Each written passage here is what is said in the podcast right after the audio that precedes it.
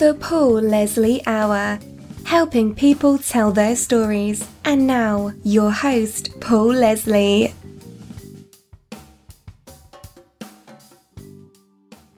Hey, it's me. We're in the home of James Schneider. He's an all around music guy, uh, pianist, uh, music teacher, not just a pianist, plays guitar, multi instrumentalist, we could say, composer, uh, cigar aficionado. That's how we met. That is how we met at J Cigars J and Cigars. Coffee. Yeah, Yeah. So, James, thank you very much for having us in your home. sure. You're welcome. So, you're from New York originally. Right. Yeah, I was born there. Well, tomorrow it'll be 65 years ago, 1953, and uh, I was a little kid. I grew up in Queens, in uh, Jackson Heights uh, section of Queens, and then uh, my dad was a nuclear engineer, so we moved around. We lived in New Jersey for a big stretch of time, but also spent some time in the Baltimore area and Chicago area as well. And um, then when my family settled in the Atlanta area, my dad uh, took a job as a teacher at uh, Georgia Tech, and he taught there for 17 years, and then uh, later he taught at MIT. But I came to visit him in '78 and found a job and uh, stayed here pretty much since 1978. I've lived in Atlanta with a few forays to other exotic places. So, Tell us a little bit about your ancestry. my ancestor, well, uh, my dad is a very interesting guy. He's from what used to be Romania. And his father uh, was a medical doctor, and he was originally from Vienna, Austria. And uh, they're Jewish ancestry. And uh, my grandfather, in fact, was a medical officer during World War One for the Aus- Austrians, and uh, and then he moved to what at that time was called Romania, uh, and and you know in three generations it's changed from being the Austro-Hungarian Empire, Hmm. Romania, and uh, after World War One. And then after World War II, that section of Romania is now considered part of the Ukraine. Hmm. So, um, you know, it's hard to put a, a, a fine fingerprint on exactly you know where they where they're from. But he is originally from a town called Chernovitz, uh, which in, is now called Chernivtsi in the Ukraine, and uh, he was very talented musician. He was studied piano when he was a kid, and uh, then he took up the accordion, and he was like you know the Jimi Hendrix of the accordion of that part of Romania. So he was you know showing off all the time and. And won all these uh, contests, you know, for accordion players. Accordion was as hot as the electric guitar, I guess, is became you know later on. It was, Hmm. it was I guess it was louder than everything else, so uh, it was a popular instrument to have at parties and so on. And and uh, he a very interesting thing happened to that particular part of the world because it was during World War II. It was overrun by the Germans and the, the Russians and back and forth. And that particular part of of uh, Romania went back and forth under you know different control. And when he was pretty young, I think he was 16, 17 years old at that time, the Russians had taken over that part of Romania. And he was basically given a choice either you take this gun and go to the front line, in which case your chance of survival is pretty, you know, zilch. Or option number two, take this accordion, put together a band, and uh, he did. He put together a uh, ensemble, like a, uh, at times six, seven, eight piece uh, group that became the Russian officers' band. Hmm. And he traveled on the trains all the way through you know, different parts of where the Russians had occupied uh, different parts of Europe and entertained the Russian officers. And that's how he survived World War II because it wasn't you know especially good to be Jewish in that part of Romania. You know? Yeah. Uh, many, many, many people from that part of the world did not survive. You know, for one re- reason or another. You know, concentration camps, starvation, being conscripted by one army or another. So Hmm. he survived basically because of music, which is one important reason why he always supported my being involved with. Hmm. Uh, uh, musical events. And at the same time, my mom grew up right across the Dnie- Dniester River into what was Poland, which is now also part of the Ukraine. So I don't know if you could say I'm Ukrainian because neither of them were Ukrainian at that time. And my mom had a fascinating uh, time. Most of her family was wiped out in World War II. And she was, in fact, in a concentration camp uh, with her mother and brother who did not survive, and she escaped. And she wrote a book about it Hmm. called Someone Must Survive to Tell the Story, which has uh, recently been printed in English, French, Hebrew, and now someone's uh, publishing it in Chinese Mandarin as well. So it's called Someone Must Survive to Tell the Story. And my mom is 90 years old now. She still goes out and lectures at colleges and high schools and uh, uh, is, does a lot with the Breman Jewish Museum. Hmm. Uh, and people are very curious because at, at this point in time, there aren't that many people who survived that, you know, that period of time. And uh, she's been very effective at, you know, being involved and staying active. And my dad's 92, and the, the two of them still manage to, to get together and you know, kick my butt at Scrabble. So they're mentally have, haven't lost anything. They're, they're very active. Um, but that's where that's the part of the world that they're from. And then after uh, World War II, the remnants of my mother's and father's family moved to different places. Some of them moved to Australia. Some of them, a large contingent, moved to Brazil. Uh, and they live in Sao Paulo and Brasilia. Uh, and then a, a number of them moved to Israel. And of course, my dad moved to New York. And, uh, and then we went to, you know, wound, around, uh, in, I wound up in Atlanta. So, and I, I came here in 1978. So, So celebrating now 40 years? Right. It'd be about 40 years I've been in. Atlanta, yeah. So, I mean, I'm going to be 65 tomorrow, so that's more than, Yeah, Most of your life. yeah, most of my life. So, but I'm, I, I don't know if I'm Southern yet. No. maybe, maybe. Yeah. So, what was the first instrument that you ever played? Well, the first instrument that I remember, have any memories of playing, uh, was a little electric chord organ, you know, which is essentially, you know, it has buttons like an accordion and a keyboard, and you plug it in the wall. It's got a little fan, you know, that blows air through it, and it's a, a you know a chord organ.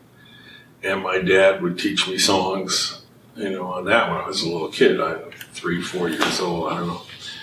And first formal lessons I took on the piano was when I was eight years old, and I was very, very fortunate, just extremely lucky. I uh, at that time, my, my folks lived near uh, Baltimore, Maryland, in a suburb uh, called Timonium, Maryland. Hmm. And where we lived was very close to the Peabody Conservatory of Music. So I was able to go to the Peabody Conservatory as a, a little kid, eight years old, and study with uh, piano instructor um, Mrs. Chang was her name. She was from China, and she was a fantastic teacher. She was, uh, you know, it, I didn't know it at the time, but she was giving me sort of an accelerated uh, introduction to uh, European classical music. So um, I distinctly remember one of my first recitals. I did. Uh, I don't know if you're familiar with the Grieg Piano Concerto. You know that one? No, I don't know. Well, it goes a little bit like this. One goes. That one, you know? Yeah. And uh, I nailed it. You know, didn't mess up. And my dad was so happy, you know. He said, Wow, that's fantastic. You know, you did a great job. Let's go to get some ice cream. And I said, No, I don't want it. And he said, Well, let's go to the toy store. And I said. Well, what do you want to do? You know, you've nailed the Grieg piano concerto. What can, you know? And I think that was the only moment I could ever get him weak enough to consider uh, my getting a dog because he did not, Ah, absolutely did not want to consider a pet, you know, in the house, for obvious reasons, you know, they're kind of messy. So we went to the pet store and I got this dog, uh, Teddy the dog, and I kept him for like, he was around for about 17 years. It was Wow. amazing. He was a kind of golden retriever collie mix. And of course, the dogs, you know, crazy. They, when they're puppies, they mess up everything, and my dog did it.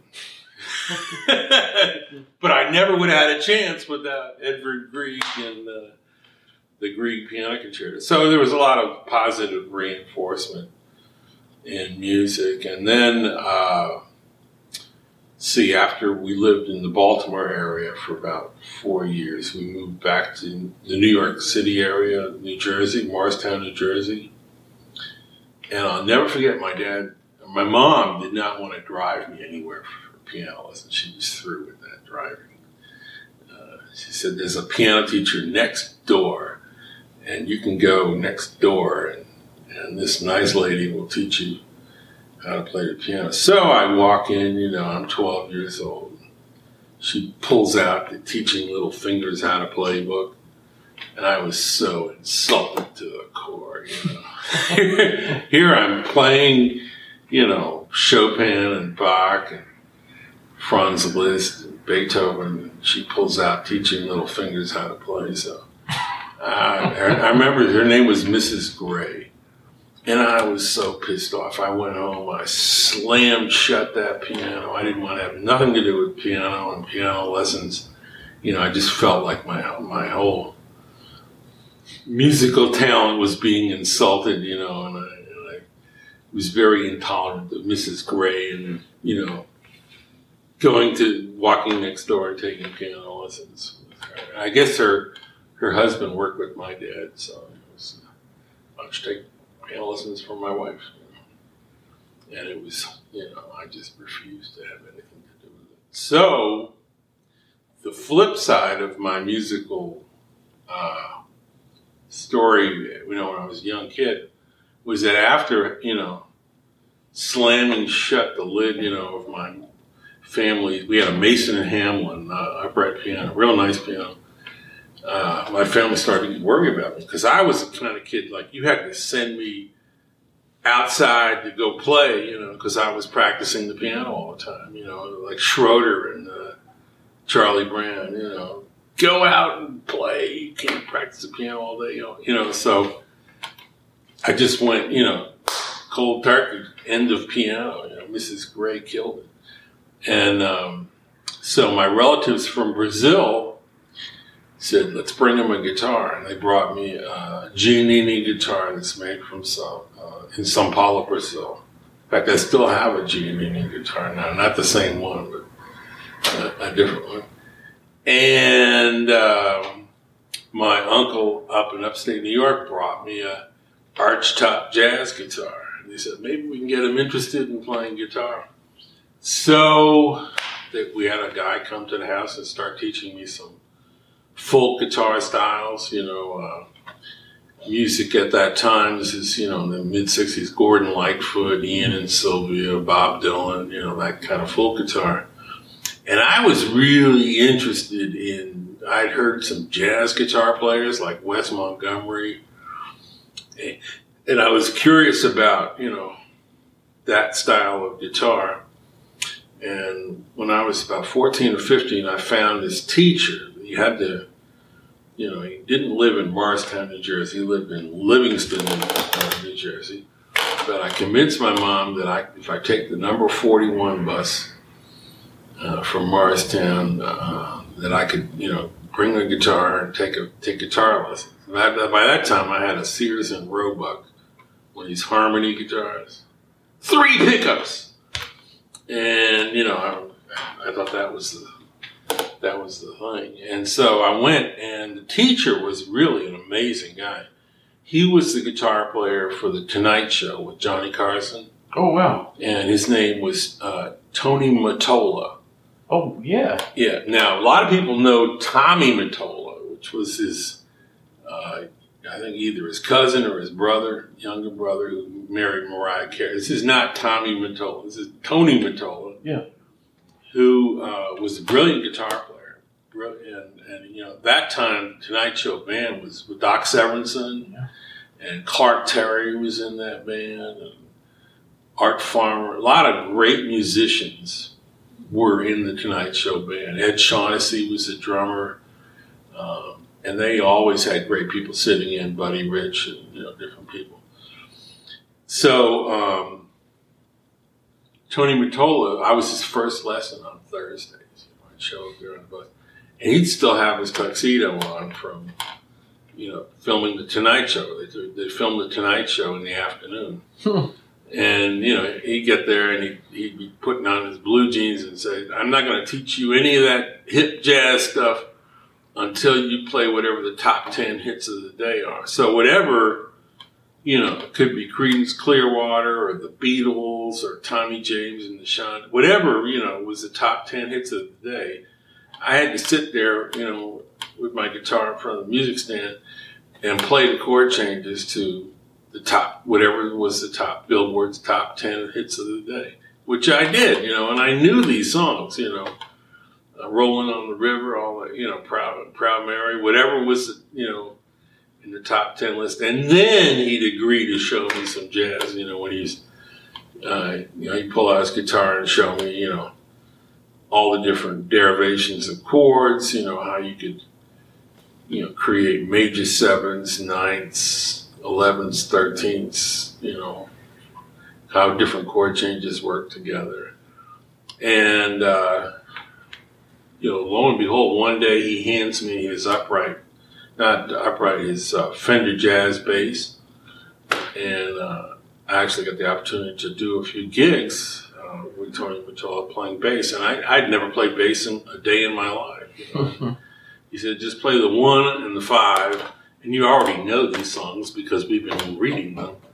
You know, these were casual gigs like weddings and bar mitzvahs and stuff like that. So I was, you know, playing with some pretty good people. And then I found out that as a guitar player and as a bass player, you could work a whole lot, you know, and the, the, the pop music of that time that was really big was Motown and soul music.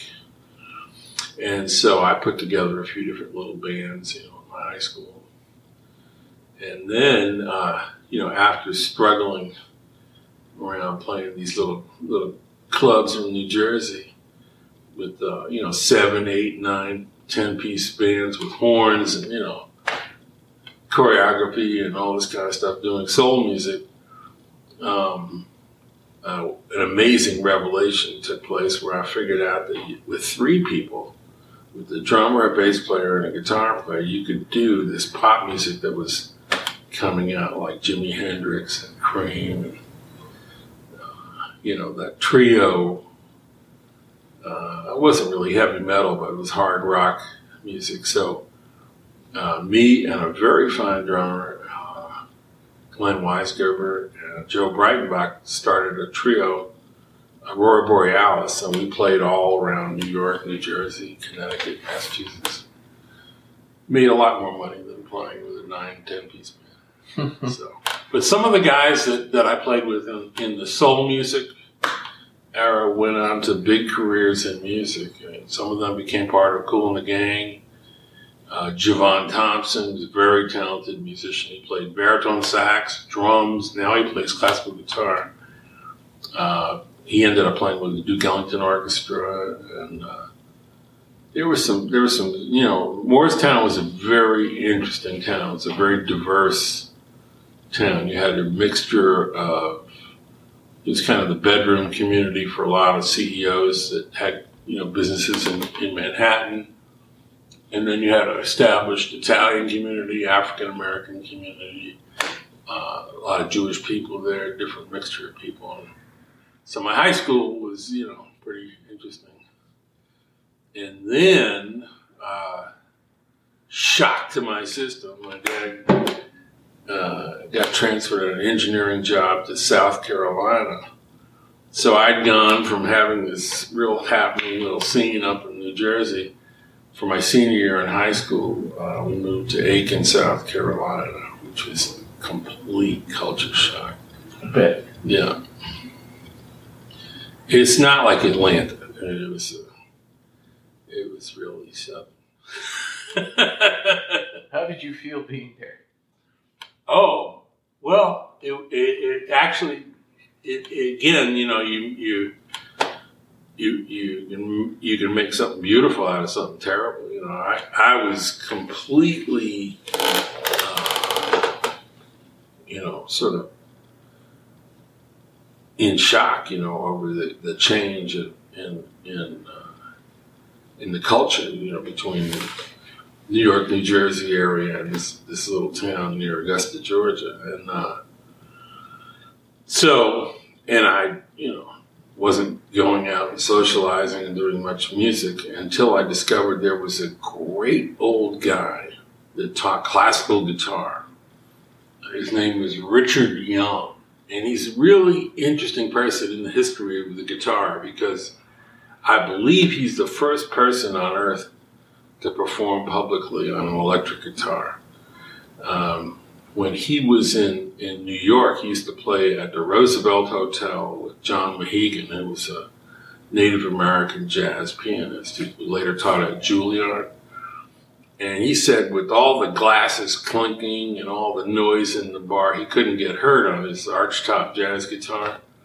So, you know, he, he went and grabbed the, uh, the arm of uh, one of these early turntables and you know taped it onto the front of his guitar and ran it ran it through the sound system that was attached to this you know very early uh, record player and said that's great i can hear you know hear what's going on hmm. and then of course later on you know these engineers like leo fender and les paul and uh, rickenbacker you know created other versions of electrified guitars, but he was uh, definitely the first jazz guitar player to play electric guitar.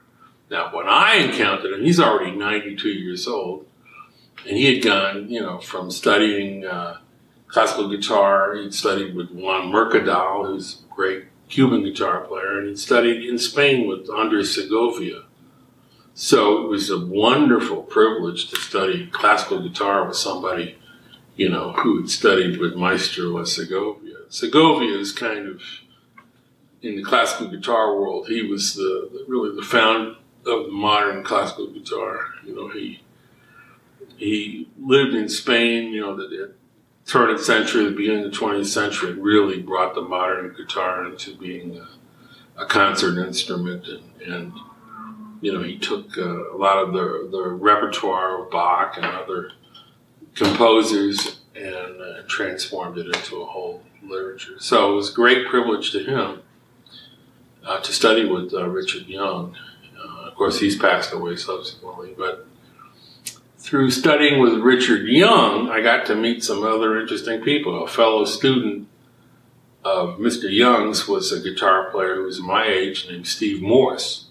Yeah. And Steve Morse uh, had a little cover band at the time that used to play, you know, other people's songs called the Dixie Grit. And uh, so I, I, at different times, played either keyboards or bass with Dixie Grit with a great drummer Gilbert Frayer and a bass player who also played sitar, which I had never seen a sitar really played an electric sitar. It was Andy West. And uh, Andy and Steve you know, were very, very talented musicians. And Steve was a fantastic guitar player, classical and uh, rock guitar player. His taste in music at that time, I really didn't care for. He loved uh, Grand Funk Railroad and some of these, you know, rock bands I didn't think were that good. And, and uh, I remember almost forcing him to go see the Mahavishnu Orchestra one time, and that really turned his head around. Hmm. And then he and Andy went down to study music at the University of Miami, and they put together what became the Dixie Dregs. Yeah. The Dixie Dregs were, you know, really uh, an amazing fusion, you know, jazz rock band. And later on, the violinist from that band, the Dixie Dregs, Allen Sloan, he and I pursued uh, another musical interest of mine later on. I got very interested in playing music from the Middle East, from you know, classical Egyptian and uh, Syrian and Lebanese music, and I had the and studied the oud. So we combined the oud and the electric violin. So you know, these musical threads kind of go back you know, to uh, my time, my year in Aiken, South Carolina. Hmm. So I, you know, some nice things came out of that. Um, uh, there was an emerging uh, southern rock scene at the time, and I got to meet the, some of the guys in the Marshall Tucker band, which was a they came from fairly nearby, uh, Spartanburg, South Carolina, and uh, got to meet the Allman Brothers and hung out a little bit with those guys. And over the years, I got to be very good friends with one of the drummers, Jaimoe. And later on, Jaimoe and I, uh, uh, there was a period of time when he there was no group called the Allman Brothers; they were disbanded. And Jaimoe and I had a jazz trio, and then also did some recordings. But uh, so you know, sometimes you're thrust into a completely alien situation, and you have to make the best of it. Well, on the note of style, you mentioned a few already from these different world music yeah, ty- types to classical music, yeah, jazz. right. What would you say is the genre that is the closest to the heart of James Schneider? Oh, geez, uh, it, it, that's a difficult question. Um, I mean, I, I've been exposed. I've had the privilege of being exposed to some incredible music, you know. And when you get to a certain point with whatever your field of endeavor is, the best of those defy genre, you know. Um, Hmm. And I'll give you some examples. Um, when I was in college, after you know spending this year in in uh, Aiken, South Carolina, I, I was very lucky to go to a school called Antioch College, which is a little, li- extremely liberal arts school in in uh, Yellow Springs, Ohio, and I encountered probably the most uh, far out free jazz musician uh, ever on the piano was a guy named Cecil Taylor. And because I had some facility playing up electric and upright bass, I got uh, put into an ensemble with Cecil Taylor. They had a, both a, a smaller group called the Cecil Taylor Unit with Jimmy Lyons and Andrew Cyrille, and then also Cecil Taylor Big Band, which was you know basically students from Antioch, and it was directed by Cecil Taylor. And I don't know if you you're familiar with his musicianship, but he he really pioneered a completely unique, you know, beyond genre form of music, which combined free, lots of free improvisation, lots of European classical piano music with hints of bebop, and, you know, and you know that was dazzling, you know, to realize these are some of the possibilities of what you can do. Um, but what really, you know, brought me back to the piano, which, you know, to me is the king of instruments, was uh, one night uh, I convinced a couple friends of mine to go see McCoy Tyner. And McCoy Tyner was playing at a club in Dayton, Ohio, near Yellow Springs called Jilly's. And he, I'll never forget, he had this amazing group with Alphonse Mouzon on drums, Azar Lawrence on saxophone, Calvin Hill on bass. And uh, they had just come out with a record called Walk Spirit, Talk Spirit. And of course, McCoy Tyner was mostly famous at that point for being part of the John Coltrane Quartet, you know, the classic uh, quartet with Elvin Jones and Jimmy Garrison. And he was just he was just starting to emerge in the '70s, you know, under his own name, put out his own uh, uh, recordings, and that blew me away.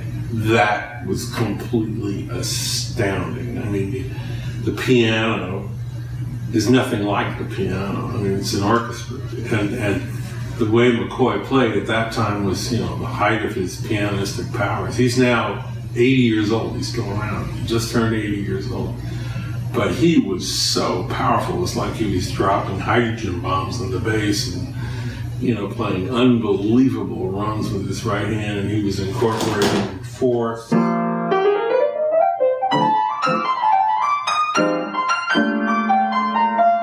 And just different techniques, which you know, so here, you know, I had heard Cecil Taylor's take on things, you know, where he would use, you know, tone clusters and, and very atonal things to something that's extremely tonal and, and based on, you know, ancient uh, pentatonic scales and, you know, and uh, very polyrhythmic, you know. I mean, with his piano playing, you could hear four or five different drum parts, you know. It's like an African, uh, you know, conga chorus, you know, but all on the piano. And that just completely flipped me out. I went back to um, uh, Antioch, campus of Antioch after the show, and I ignored these two girls that I had gone with, you know, and I locked myself in the practice room at the music school, found a grand piano, I basically played it until the sun came up. And I hadn't played piano at that point since I was 12, you know. And so there was a gap between being 12 and maybe 18, 19 years old where I, you know, was just playing guitar and playing bass, upright and electric bass. And I really wasn't into the piano. But from that point, I said, man, I got to make up for lost time and get back into this instrument, you know, and uh, and play the piano. And so I, you know, I grabbed bits of knowledge from different sources, but basically I was self-taught, you know, finding music and recordings and, and, you know, hanging out and doing jam sessions and, and you know studying little bits, you know, from different people, but uh, um, and that was 1972, you know, 70, 72, 73, um, and simultaneous to that, you know, I, I mean, I was so into McCoy Tyner, I followed him around the country. You know, I would hitchhike to gigs to go see McCoy Tyner's group, you know, and I'd talk to him. We, we got to be friends. And I'd ask him, well, what do you listen to? Where is this music coming from? Because I'd never, if you study the history of jazz, you know, and you listen to all these piano players, how did he get to be, you know, so amazing? And, and you know, he would give me little tidbits of his background. His mother was a hairdresser in Philadelphia, and their next door neighbor uh, uh, were the Powells, and they had two two uh, brothers, Richard and, and Bud Powell, and you know they were both phenomenal jazz pianists, and he'd hear them playing, you know, practicing a little bit. And then when he finally got a hold of the piano, he studied classical music, and he studied, uh, you know, at a, the Granoff uh, Institute in, in, Philadelphia.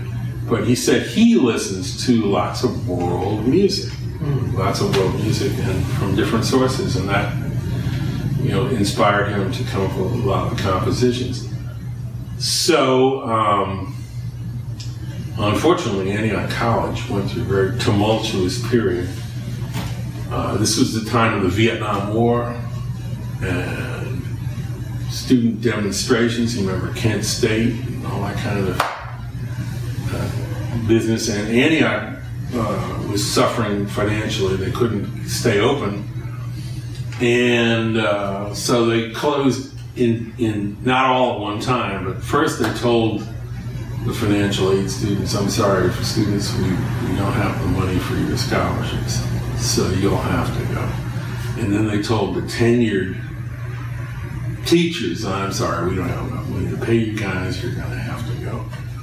And of course, the tenured teachers and the financial aid students, a lot of them were black and Latin, uh, Latino students, said, screw that. And they got these uh, big chains and locks, and they padlocked the entire campus of Antioch College. And it was a strike, and it was, a, you know, people were having big uh, rallies and meetings and so on. And it got pretty tough. There was a guy who had a, who was an administrator. Chuck Smart had a, his office underneath my dorm room, and they firebombed it, you know, with Molotov cocktails. you know, it's going up in smoke, and of course, I grab all my instruments out of the room, and we're sitting on the front lawn playing like Nero while you know Antioch is burning down. But all that culminated in they had a um, the Ohio National Guard who had you know recently you know had their their last big appearance at Kent State, shooting those uh, four students shows up in their riot helmets and their billy clubs, and, and uh, they broke open all those chains that padlocked the entire campus, and they opened up the campus. But at that point, there was no point in continuing because they had no money. So Antioch College closed. They went out of business in the end of 1974. So here I'd been going to school there for two years. You know, it was a work study program where you you know, go to school and they give you these, these uh, work jobs, you know, in your field. And I go, now what do I do? And one of my work study jobs had been in Portland, Oregon. I was interested in architecture and music. And so I ended up uh, working for a great uh, landscape architect in Portland, Oregon named Philip Thompson. And I said, maybe I should look into this University of Oregon, which is in Eugene, Oregon.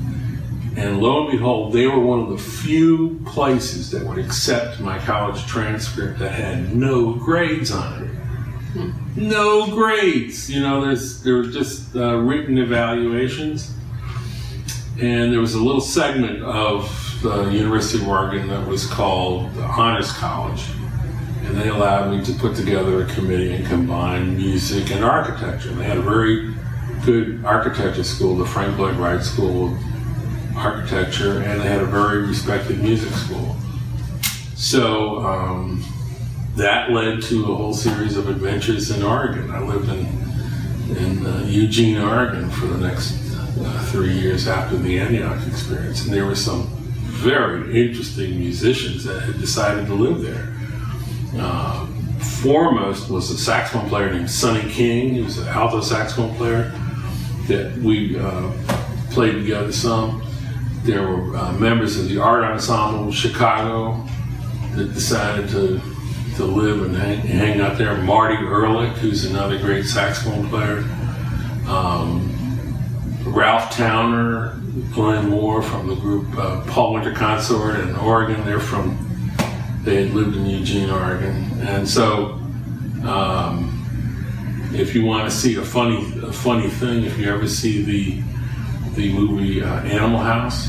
Yeah. The band Otis Day and the Knights is actually comprised of some of the jazz musicians I used to play with in Eugene, Oregon, because you know they, they rounded up the very few black musicians they could find because it's a pretty white place uh, to put together this group for the movie Otis Day and the Knights, and so that's actually Robert Cray, the blues guitarist, playing bass, and Sonny King, the jazz saxophone player, playing tenor in the in the Otis Day and the Knights.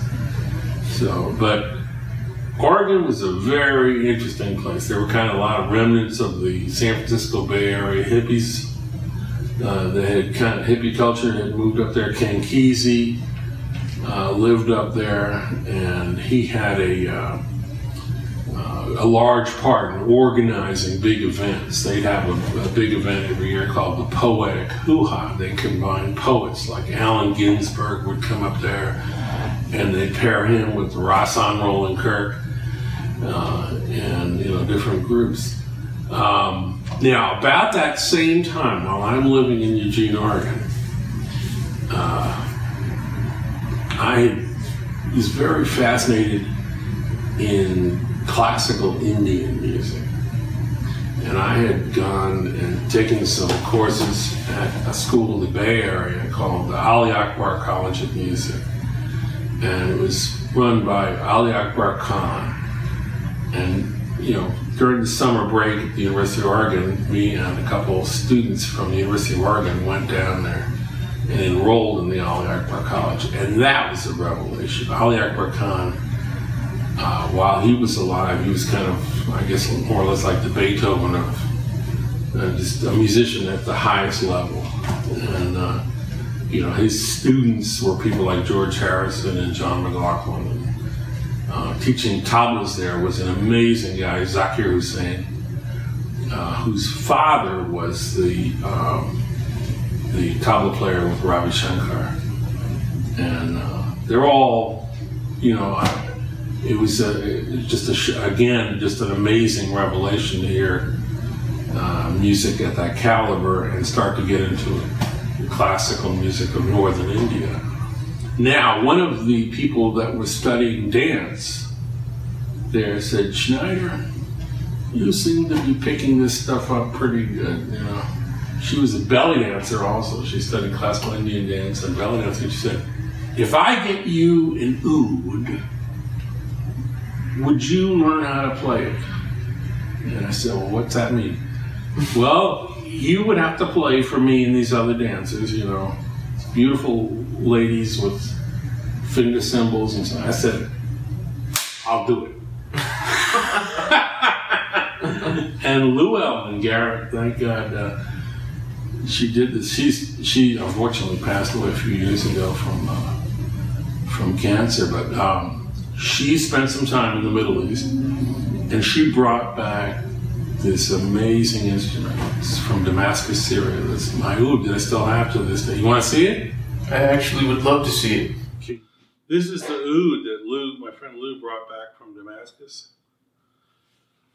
And so, you know, she did what she said she was going to do, so I had to honor her request. I don't know if you can see it, but it's all you know, beautifully inlaid. So I've owned this oud for 40, almost 50 years.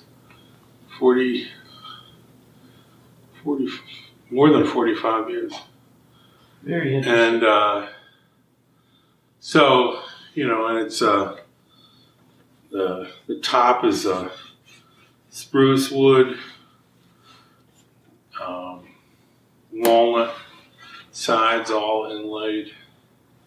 Anyway, so what are you going to do if you're going to study the oud? Um, and because I was go- already in the Bay Area studying uh, sitar and Indian music uh, with Ali Akbar Khan, I did some inquiries and found out there's a guy who's teaching an oud workshop uh, at the uh, San Francisco State University.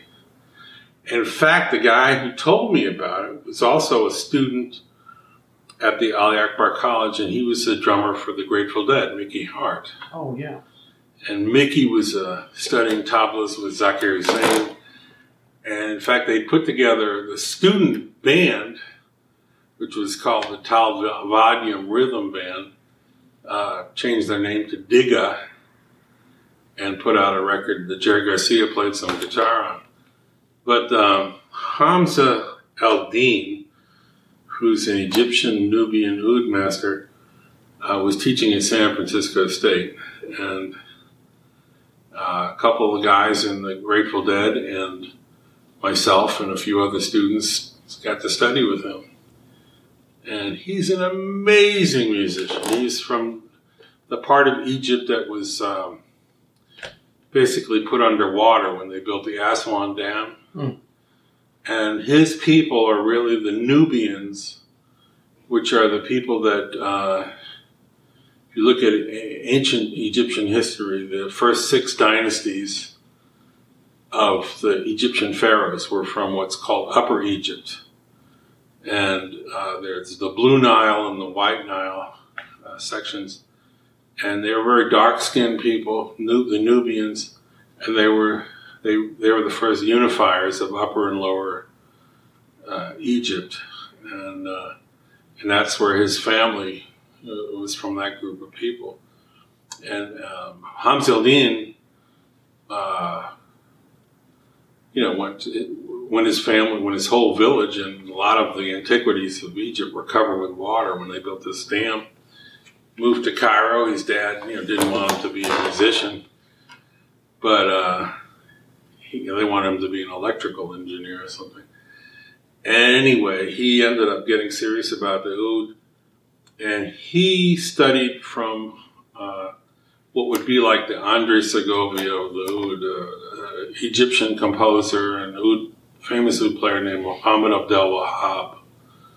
And Muhammad Abdel Wahab uh, was the composer and oud accompanist for Umm Kulthum, and she was the most famous yeah. Egyptian, you know, singer of all time. And so my instruction on the oud started out, well, we're going to learn the compositions of Muhammad Abdel Wahab. So Laila Hobe and some of the, the, pieces that were written for Umm Kulthum was my first exposure to the oud. And because um, there weren't many oud players in Eugene, Oregon, uh, I, you know, was able to put together groups and play for groups of belly dancers, and that was a whole nother thing, you know, playing Middle Eastern uh, classical music and Middle Eastern pop, you know, uh, folk and folk music for dancers, and I did that and did that in some of the strangest venues you'd ever think of. so, um, and at the same time, I was, you know, pretty serious about the sitar. Um, and still following this pursuit of the piano. So when you say, can you pigeonhole me into one, you know, bag or another? No, I'm just as interested in jazz as I am in music uh, from India and from the Middle East. And uh, you know, some of the people that really study it to put it together. He uh, Hamza was a musicologist, and he was married to a Japanese lady. He was a koto player, and he had ended up the end of his life. He taught at the University of Tokyo and uh, the University of Washington as an ethnomusicologist, and he had really studied the connection along what we call the Silk Route uh, of the trading routes that came, you know, all the way from Turkey, uh, the Bosphorus, all the way through Asia, all the way through China, all the way to Japan, and made musical connections, you know, between these places. And it's very fascinating because, you know, the more and more you study history, you realize it's not all about these wars and, uh, you know, the real big picture is you know the movement of culture through and and you know the adapting of culture goes along with development of these civilizations and um, so Hamza al-Din was my teacher um, as well as Ali Akbar Khan and uh, I'll always be thankful for having been exposed to both of them. Uh, my last encounter with Hamza al-Din was in 2001, and I had already just moved to Atlanta. Um, well, I'd been in Atlanta for a little while, and I brought him here to do a concert at Emory University, and it was right after 9/11 happened. So a lot of you know raw nerves with the the uh, World Trade Center and uh, and the incidents around 9/11, and he gave a concert of Egyptian classical music and his own Nubian music, and it was one of the most amazing uh, healing concerts ever that I've ever. He was an amazing person. He was also sort of a great philosopher in the Sufi tradition of uh, mystical uh, Islam, which has always been fascinating to me as well. Um, And, uh, you know, throughout my time involved with learning how to play these instruments and playing music in different ensembles, I've loved being a presenter, being a, you know, putting on concerts and bringing different people to perform and tour around. And I've done quite a bit of that. So, Probably also a difficult question, but of all of the musical things that you've done, of all of the events, would it be possible to pick one that was the most exciting or the most fascinating oh, well, or the most rewarding? huh, just one? The one that's just, it's bright. Well, Probably a hard question. gosh, there's been so many really uh, amazing times. Um,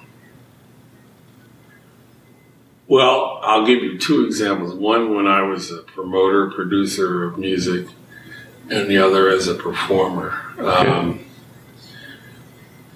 I had known this young organ player, Joey DeFrancesco, since he was a kid, since he was like, you know, literally just a kid before he played with Miles Davis and, you know, got to be famous. And I knew his dad and his mom. And I really loved this kid. You know, I thought he was fantastic. The first time I saw him come to Atlanta, uh, the guitar player in my group, which was a guy named Russell Malone, uh, who's now doing extremely well in the jazz world in New York. Russell and I went to go see Joey play at the Ritz Carlton downtown Atlanta, in not downtown in Buckhead, Atlanta. And the audience consisted of me and Russell and the bartender, and that was it. And Joey DeFrancesco had his trio there, and they were swinging so hard, just playing their asses off. And I'm going, this is unbelievable. This is a shame on Atlanta, you know, that this amazing group shows up and swings their ass off and, you know, guitar, Hammond B3, and drums. And it's, you know, me and Russell to see it. So I said, Joey, I swear to God, if you ever come back to Atlanta, I, I will make sure you're playing to a huge, enthusiastic audience and and it'll be completely different than this. He says, "No problem, man. I'm doing just playing here here for you guys." And so he calls me a few years later from Tokyo, Japan. He says, "Check this out, Schneider." And I'm hearing some just amazing music, and I say, "Who is that? Who the f is that?" I don't know if you can use that f word on this broadcast. The way you did it was fine. Huh? The way you did it was fine. Okay. Well, you can edit that out. But uh, so I said, "Who the f is that?" And he goes, "That's my new group." You know, well, who's in this band? And he says, "John McLaughlin on guitar and Dennis Chambers on drums." I said, well, "That is amazing." I said, "If you let me, I will book every venue that I can find in North America to for this group." And he said, "Well." The name of the group is the Free Spirits. John McLaughlin, Joey DeFrancesco, and Dennis Chamber of Free Spirits. And so I did book the southern east, southeastern leg of the tour. It ended up being 28 dates in the U.S. And the timing was exquisite because John McLaughlin had not been heard in North America playing an electric guitar since 1972 when the the Mahavishnu Orchestra had broken up. You know, he just no one had seen him. He'd been playing acoustic guitar, and, and there, you know, if you're a guitar aficionado, he's like one of these, you know, guitar gods. You know, you're like your Hendrix or your Clapton or McLaughlin. You put those, you know, if you're into guitar playing. And so uh, we put a tour together. You know, Dennis Chambers had his custom drums sent to the little piano store I was managing. We got a bus together and a van, and we got an used my organ, my Hammond B3, and some Leslie's, and uh, got a couple sound engineers from Germany to join us. And it was one great show after another. But one particular show stands out. There was a uh, Asheville, Asheville, North Carolina. We, we pull up to the uh, venue. There's a club called the Be Here Now. I don't know if you, you remember that place, but I guess it's set, you know, seated about 1,000, 1,200 people. And they had screwed up. They on the marquee instead of saying John McLaughlin Free Spirits, they put the John McLaughlin Trio. That must be him. anyway, the trio was not the name of the band. He said, Schneider, what's up with that? You screwed up. You messed up. What do you mean, the John McLaughlin Trio? I said, chill out, John. I said, we just sold out two shows, you know? We're going to do a, a, you know, a seven o'clock and a nine o'clock show here, so don't, you know, get all fretful about the sign. He said, well, that's not right. That's just absolutely not correct, you know. I'm, and I said, well, listen, man, you can't call your band the Free Spirits here. He said, why not? He said, because this is a dry county. Uh-huh. That's not funny, Schneider. I go, well, whatever. I said, by the way, since you're such a big fan of that guy, John Coltrane was born over there, which was, you know, we were passing uh, by the area exactly where John Coltrane was born. He said, well, thanks for letting me know. You know, and I'm going, this guy, you know, he's got this English, very dry humor gets up on stage that night. He says, "Well, we're the Free Spirits, but I understand we can't use that name because of the dry county." You know, using all my humor, you know, and uh, I understand that this is the place where John Coltrane was born, and he proceeds to play the most unbelievable version of Giant Steps, Moments Notice, and A Love Supreme. You know, just a medley of John Coltrane. And I just go, wow, you know, I just was in awe. Someone, you know, playing at that level. That was one of those moments of live music where that transcend, you know, what you whatever whatever you've been exposed to up till then. So afterwards, we're sitting at a French restaurant talking. I said, "So why did you give me such a hard time about this uh, this uh, sign? You know, free spirits." He said, Well, let me tell you about my first day in America. And I said, Well, what happened? He said, Well, Miles Davis had had me flown over, and there's a recording session, had three keyboard players. You had Keith Jarrett, Chick Corea, and Joe Zawinul. And we recorded for about eight hours. It was called Bitches Brew. I don't know if you remember the record Bitches Brew, Miles Davis. And then portions of that recording also became three other records. On the Corner was, was part of it, uh, another record.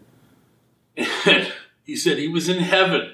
You know, if you're a jazz musician and you get called in by Miles Davis to play on a on a recording session, you know, you're in heaven.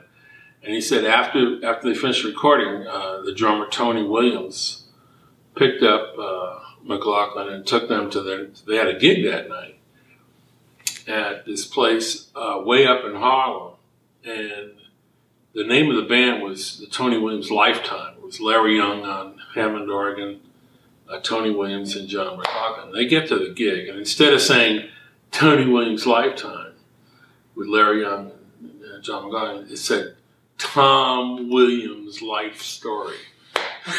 so you know it's going to be messed up, and it was messed up. The the PA wasn't working right, the Leslie speakers weren't working right. Through all these, you know, junkies and pushers and pimps and everybody in the place, and you know, it was just a completely messed up thing. They didn't get paid, and uh, to make matters extremely worse, um, at the end of the gig, you know, Tony offers to drive John back downtown to his hotel. and says, "No, no, I'll get a cab," not realizing if you're on 128th Street in Lexington, you're not going to a cab at three o'clock in the morning. No. It's not going to happen. So he goes back in to get on the telephone, and his little guitar amp that he's had since he was a teenager in England is ripped off from the front of the club. And he comes back out there with his guitar and has to walk like 60 blocks, you know, back all the way down to Midtown to the Empire Hotel, you know. he says, in one day, I went from heaven recording with Miles Davis to hell with this Tom Williams life story. And he never forgets any time they screw up one letter of his name or anything on a marquee that things are going to go terrible. He has this allergy. But it was absolutely one of the best concerts I'd ever seen. It was just, you know, at, a, at an extremely high level. Um, I think as far as personal playing experiences, um, there, are, there are a couple of outstanding gigs. One gig I had, um, uh, well, two two gigs I'd say were super outstanding. There was a group I had in, in Eugene, Oregon called Satori, which in, in uh, Buddhism is, means uh, instant enlightenment or a kick in the eye, literally. And uh, we had instrumentation where I played the oud, played sitar, guitar, a uh, couple of percussionists, electric oboe, and uh, we played in front of the poetic hoo-ha. Allen Ginsberg was the uh, spoke right before us, and he he was incredible. He chanted with his harmonium and recited uh, some of his poems like Howl and uh, and then right after us was Rahsaan Roland Kirk, and this was um, at the end of Rahsaan's career, and he had already suffered a stroke, and he had all his horns uh, reworked, re-engineered so he could play with one hand. And at the end of his show, he held a note, I think, for 45 minutes. You know, and when, of course, when he changes the notes, people just went berserk.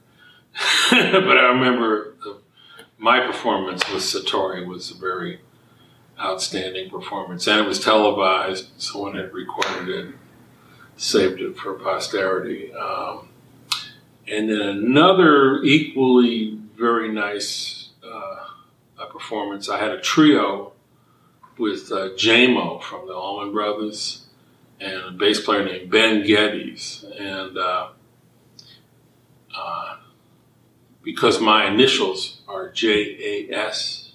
Uh, we call it Jaimoe Jazz Band, which to this day he still calls his own band uh, the Jaimoe's Jazz Band. He's added a couple other S's and Z's yeah. to the name, but originally we were the Jaimoe Jazz Band, and we played at the Atlanta Jazz Festival.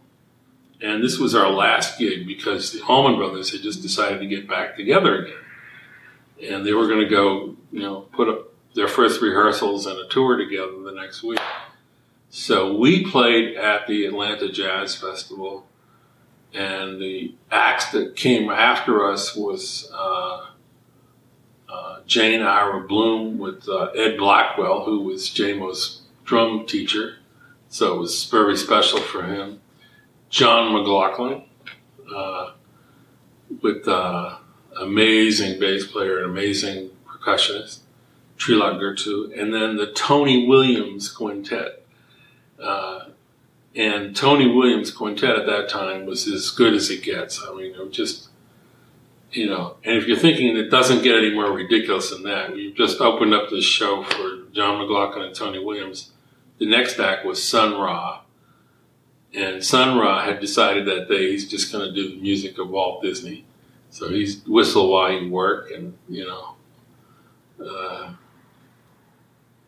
and and just you know you're familiar with Sun Ra's. Oh yeah, pretty outrageous performance. And then the final act of the evening was Miles Davis, and Miles Davis at that time, you know, had a phenomenal band, you know, with, with uh, phenomenal uh, Mike Stern on guitar and uh, Al Foster on drums, you know, just an, an amazing. So you know, being part of that day of music in Grant Park in Atlanta uh, was an outstanding thing. And I think we, as my trio, gave a very nice performance. So, you know, as a musical experience, that's one one day that kind of stands out to me as being very, very nice. And it was the end of that musical uh, partnership I had with uh, with Jaimoe. He, at that time, he'd fallen in love with the beautiful lady who was a choreographer up in Connecticut and moved up there, and we both ended up becoming dads at the same time. Hmm. So his daughter, Kajai, and my daughter, Isabella, are exactly the same age.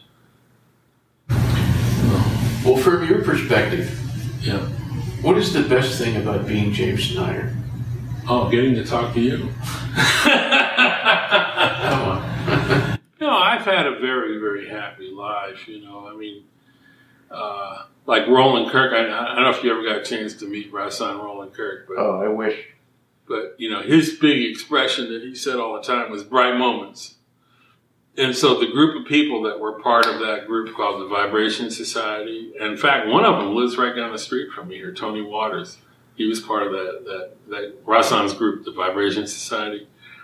When you greet each other, you don't say hello, you don't say goodbye, you say bright moments. And bright moments is really, you know, uh, reflects, you know, times in your life when things are, you know, at the peak, you know, and I think, you know, you, you undergo bright moments, you know, when you're when you're having a great experience. For me personally, the brightest moment that I can remember uh, was probably the birth of my daughter Isabel. I would say it doesn't get brighter than that, you know. And then next to that, the uh, birth of my twin boys. I have twin boys, Benjamin and Zachariah, that are 26, and my daughter Isabel is 28. And you know, being their dad and watching them grow up and uh, do their thing, I'd say is the best, you know, high point of my experience. Something about this day and time with the way that information spreads. You just never know who's listening One never knows. Do one.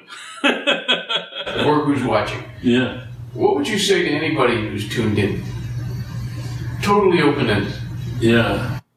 Uh, just be the best you you can be. You know, that's it. You know, um, on the one hand, there's a couple of principles uh, that I try to live by. You know, and uh, you can observe the world around you, and you can see that there's a lot of suffering in the universe, and a lot of suffering uh, here.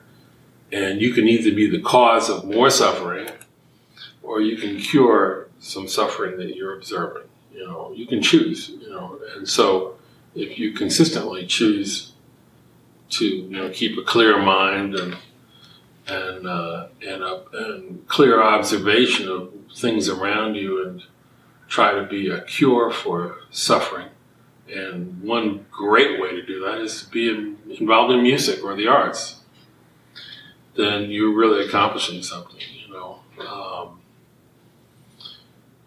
and everything you think and everything that you say and every single thing that you do affects everything around you. You know, if you're conscious of, of, of the effect of having even what you think uh, around you while not letting that create a false ego.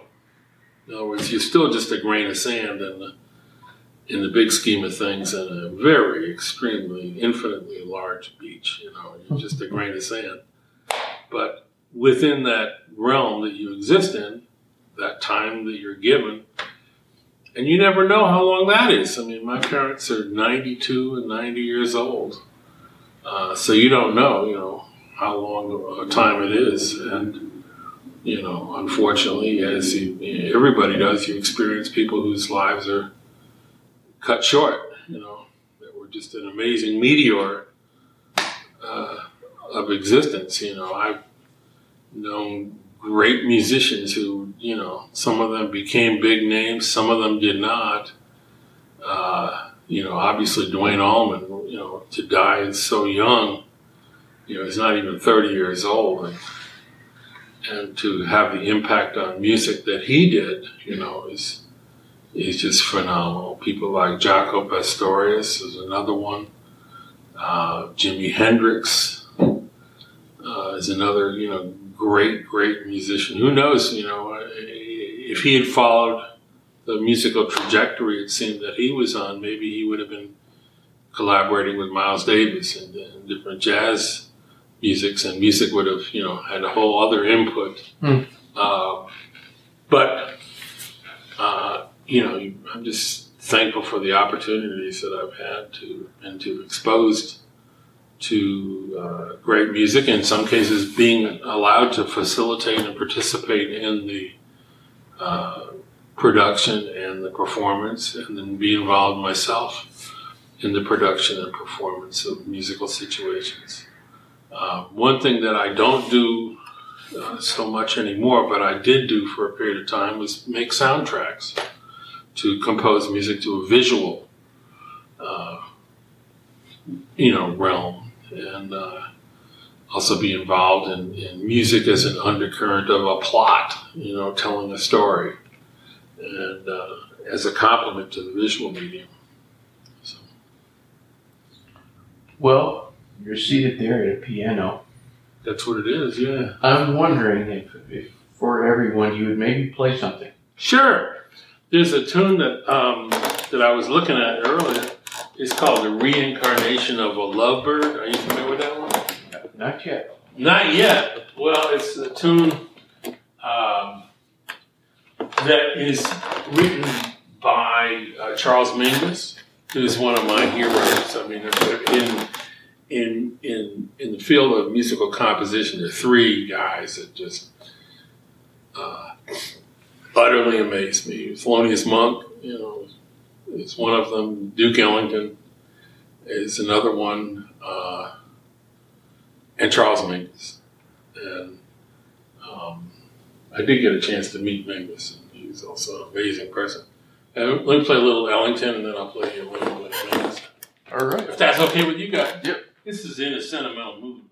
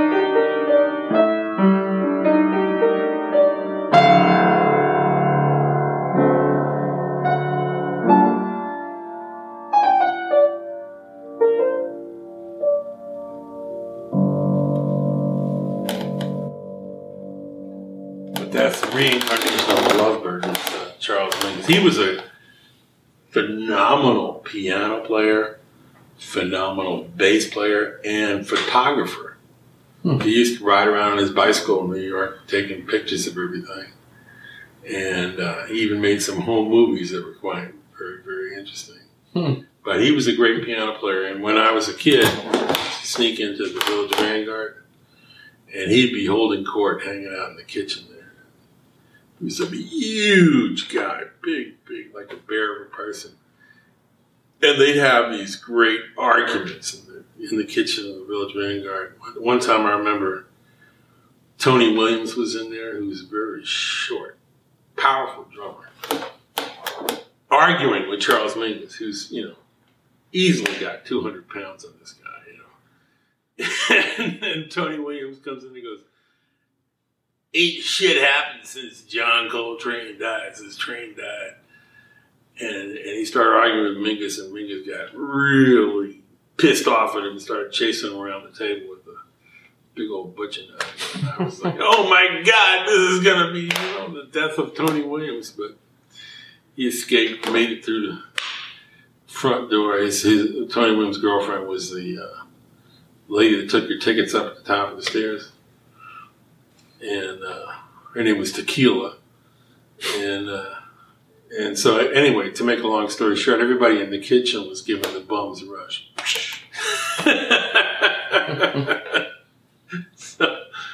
so that's one of the interesting tales of crazy jazz musicians that I remember. Anything else you'd like to know? Well, James, thank you very much. Sure. I appreciate you spending time with us. Sure. Hey, anytime. Now you know where I live, so don't be a stranger. You can be strange, but don't be a stranger. More information on the Paul Leslie Hour is available at thepaulleslie.com. Special thanks to Dave Hoosier for recording this interview. Until next time. Doodly beep boo